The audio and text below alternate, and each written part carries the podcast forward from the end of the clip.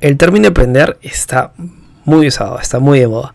Si bien ese término se ha conocido desde siempre con los grandes empresarios que salieron desde abajo y todo lo que conlleva ello, podríamos decir que en este nuevo siglo y sobre todo en esta última década, a partir del 2010 en adelante, se empieza y se viene tocando mucho el tema del emprendimiento. Tenemos grandes ejemplos de emprendedores que empezaron desde cero. No necesariamente empezaron sin nada, tal es el ejemplo de Steve Wozniak y Steve Jobs, quienes comenzaron Apple de la nada, pero ambos venían desde una familia promedio acomodada en Estados Unidos. O tal vez en el caso de Mark Zuckerberg, que, creo, que creó la red social que tanto conocemos desde la universidad donde estudiaba, en Harvard. Ambos son obviamente grandes ejemplos de emprendedores a quienes podemos admirar. Pero ¿por qué los admiramos tanto? Definitivamente por el impacto que han causado a toda una generación y lo vienen haciendo. Sin embargo, a medida que continúa avanzando la tecnología, también lo hacen las nuevas formas de hacer negocios. Hoy en día, para algunos modelos de negocio no es necesario incluso contar con grandes capitales, como anteriormente se decía, para poder generar dinero. Como por ejemplo el de los creadores de contenido, que desde su celular ya pueden comenzar a poder generar contenido de valor para tu, para tu audiencia, generar confianza y continuar haciéndolo a medida que sea sostenible. Pero también existen aquellos que sabelo todos del emprendimiento que con el concepto de predicar una determinada estrategia de venta tratan de convencer a jóvenes incautos a generar grandes montos de dinero en un corto tiempo. Esto es más falso que incluso que los multiniveles que ya conocemos y que estoy seguro que hemos podido hablar mucho de ellos. El tema de hoy trata de esto último, acerca de estos falsos gurús que rondan en el internet y se cuelgan de este movimiento que es que en realidad trata de un trabajo largo y duro de por sí, pero que ellos tratan de, de vendértelo como algo fácil y seguro de hacer. ¿Cómo ellos lo hicieron? ¿Te están diciendo la verdad? ¿O te están diciendo su verdad? ¿Cómo puedes reconocer esto? En este episodio te contamos desde mi punto de vista los tips para poder reconocer estos falsos gurús o fake entrepreneurs como también se les suele conocer. Y nada, sin más, este es el episodio número 13 de tu podcast Resiliente. Empezamos. Bienvenido a Resiliente, el podcast donde hablamos de tecnología, negocios y cultura digital. Además, te damos a conocer las mejores técnicas, habilidades, tips y herramientas que podrás aprovechar y aplicarlas en tu camino emprendedor. Así que prepárate para escucharnos y lee los beneficios después. Y ahora, su anfitrión y creador de este podcast, Renzo Izquierdo.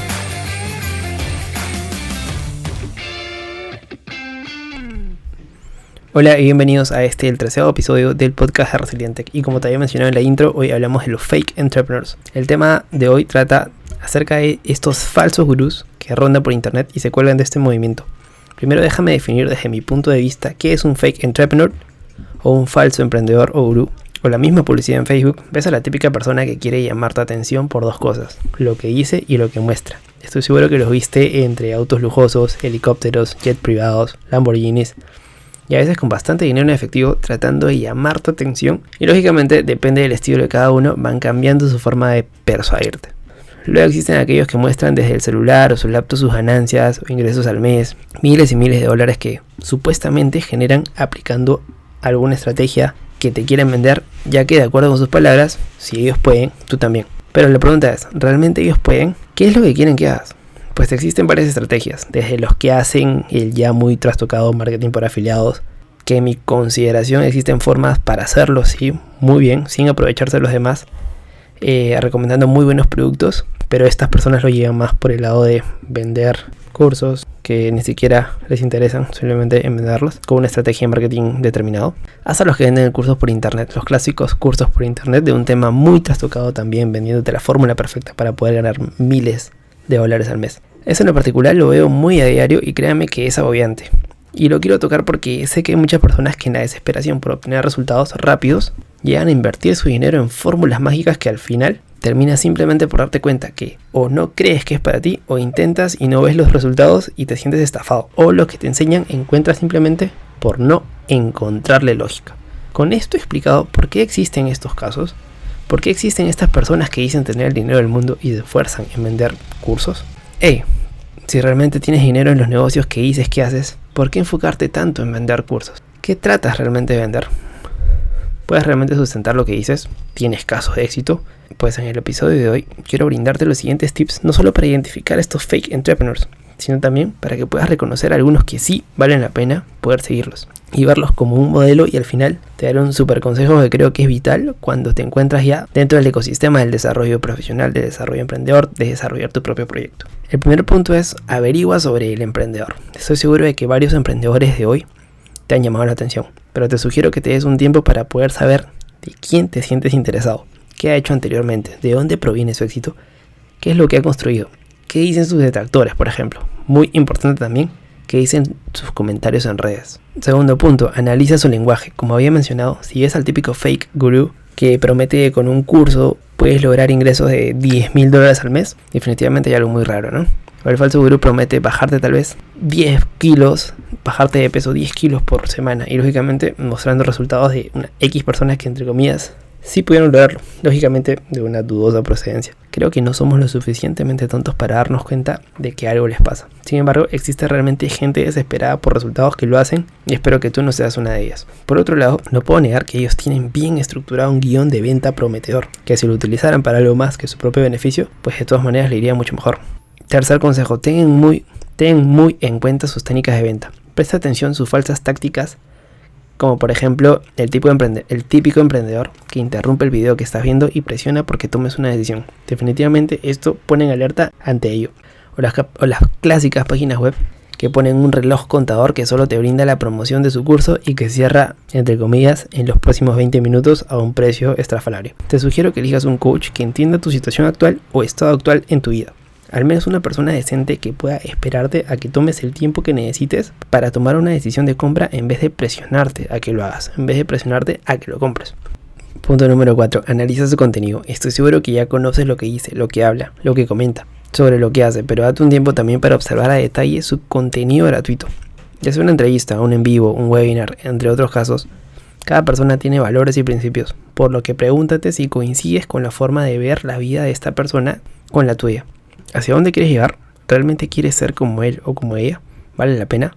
Yendo el contenido gratuito, te decía que observes a detalles y genera valor en ti, ya que si realmente no te suma o no te hace pensar que hay más dentro de lo que va a venderte, pues simplemente no lo tomes y continúa aprovechando el contenido gratuito. Quinto y último punto, finalmente ve por lo que dice tu instinto. Si algo no te cuadra, es probable que lo sea. Podría ser una historia inconsistente, una táctica de venta a presión o la actitud o el comportamiento de la persona que no te cuadre. Un brillante atleta o un emprendedor con una personalidad desastrosa no puede ser un buen coach o un ejemplo a seguir, o al menos es lo que yo creo desde mi punto de vista. Por otro lado, cuando decides por tomar el programa, el curso, el producto o lo que sea que ofrezcan, en realidad estás invirtiendo en tu crecimiento, en tu conocimiento pero sobre todo en tu tiempo. Definitivamente lo mínimo que mereces es una buena experiencia y lógicamente que lo que pagues valga la pena. Que te convenza de que lo que traiga este curso haga que valga la pena. De lo contrario, pudiste haberlo encontrado en YouTube o cualquier otro lado de forma gratuita. Un buen coach es aquel que se preocupa por no solo crear o intentar hacer crecer a su comunidad, sino también que puedan ser leales a este, que se preocupe también por esto. Definitivamente, a mi parecer, los buenos coaches son excelentes personas no se jactan de sí mismo, no te menosprecian porque no estás a su nivel o quizás nunca llegues a alcanzarlos. Recuerda que en muchas ocasiones invertir en ti mismo puede ser el uso final de tus recursos. Solo asegúrate de obtener valor por lo que estás pagando, ya que lo que sigue es lo que tienes que hacer ni bien termines, aplicarlo. Es la mejor manera de hacer valer por lo que pagaste y la experiencia de reconocer que hiciste una buena elección.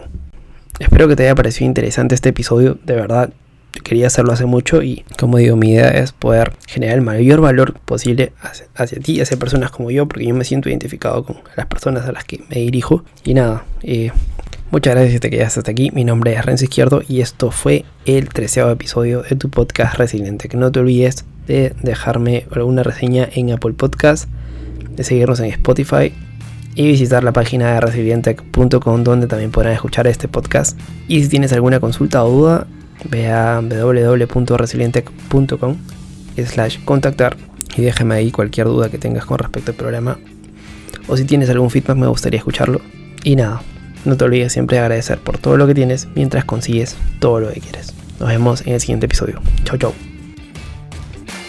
Gracias por escuchar el podcast de Resiliente. Visítanos en nuestras redes y también la web a www.resilientec.com. Te esperamos.